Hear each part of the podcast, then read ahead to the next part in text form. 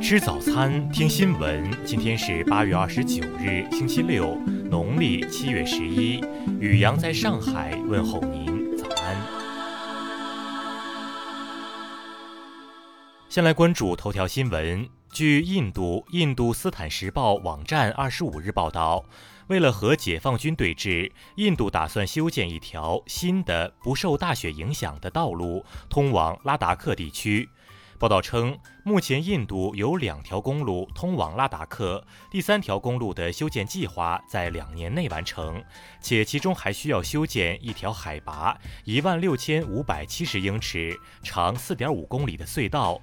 知情人士称，该公路从喜马偕尔邦开始，途经卡尔吉尔桑斯卡尔河谷，最终连接到距离列城约三十五公里远的尼姆。而尼姆则是印度陆军第十四军团的总部。与此前的道路相比，这条新路线能节省大量时间。报道还表示，从拉达克地区发生军事对峙开始，印度道路运输和高速公路部部长尼丁加德卡里和印度国防部长辛格对印度国防部的公路建设项目提供了最大限度的支持。再来关注国内新闻。水利部消息，目前黄河流域河湖管护责任体系基本形成，黄河流域乱占、乱采、乱堆、乱建等四乱问题增量基本得到遏制，河湖面貌明显改善。中国社科院发布的报告指出，今年七月，我国核心城市住房租金首次出现显著季节性回升，疫后经济进入实质性复苏阶段。报告指出，二零一九年中国传媒产业总规模达两万两千六百二十五点四亿元，较上一年增长百分之七点九五，增长率为近八年最低。二十五日，创建中国首个民用摩托品牌嘉陵摩托关键人物孙寿鹏因病逝世，享年九十三岁。国务院扶贫办昨天表示，入汛以来，受灾民众已超过二百万人，受洪灾影响，有一点三万户可能返贫，已及时纳入监测体系。乱港头目一传媒创办人黎智英在三年前涉嫌刑事恐吓记者一案，昨天结案陈词，将押后至九月三日裁决。截至二十八日十时零八分，我国首次火星探测任务“天问一号”探测器飞行路程达到一亿公里，相关工作正按计划稳步推进。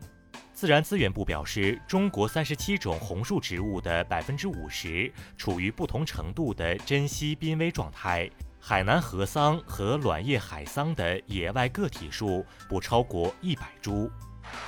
再来关注国际新闻。白俄罗斯军队在西部格罗德诺方向开始举行混编集团军综合战术演习。目前，部分军队已进入最高级战备状态，并已召回预备役士兵。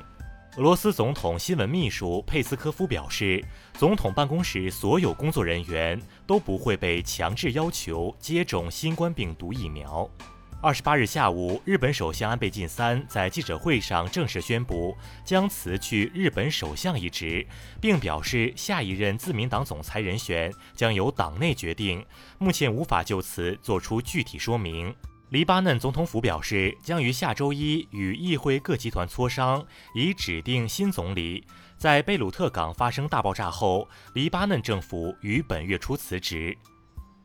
乌克兰外长德米特里库列巴二十七日宣布，乌克兰暂停与白俄罗斯的所有进程和接触，直到确认本国的国家信誉不会因与白俄罗斯交往而受损后才可恢复。日本政府日前发表了新冠肺炎对策计划医疗领域的内容，称目标是在二零二一年上半年前确保日本全体国民能用上疫苗。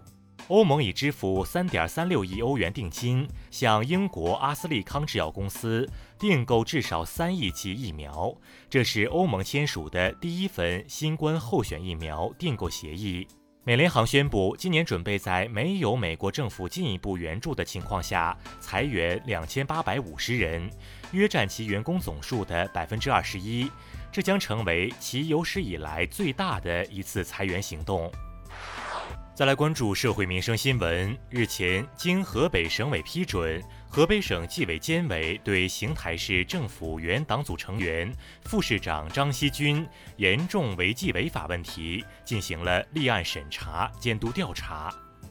武汉教育局昨天表示，根据本地目前疫情防控等级，中小学生应当随身备用符合一次使用医学口罩标准或相当防护级别的口罩，校园内学生无需佩戴口罩。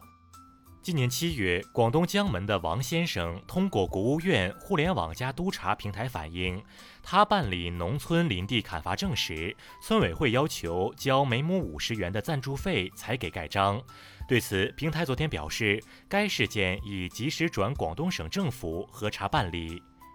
女员工被要求产假期间写心得一事有新进展。当事公司半亩公司二十七日称，当事人最终决定与公司解除劳动合同，公司也将就后续赔偿金和其他诉求与其协商。云南一男子何某年初因在浙江宁波醉驾被诉，立案当天其在前往法院的路上又醉驾。最终，何某被当地法院判处拘役四个月零十五天，并处罚金九千元。再来关注文化体育新闻，有消息称，国际滑联将讨论提高花样滑冰选手的参赛年龄，成年组从原来的十五岁调整为十七岁，并于二零二二年北京冬奥会后开始执行。日本首相安倍晋三宣布辞职后，有日媒称。此举可能会对已经因新冠肺炎疫情推迟至明年的东京奥运会造成实质性影响。中国第一代电视人、著名配音演员陈阿喜于二十七日因病逝世，享年七十九岁。甘肃省白银市靖远县三滩镇近日发现一处古代岩画点。这为研究我国西北地区古代的历史文化、生产方式和地理变化等提供了形象史料。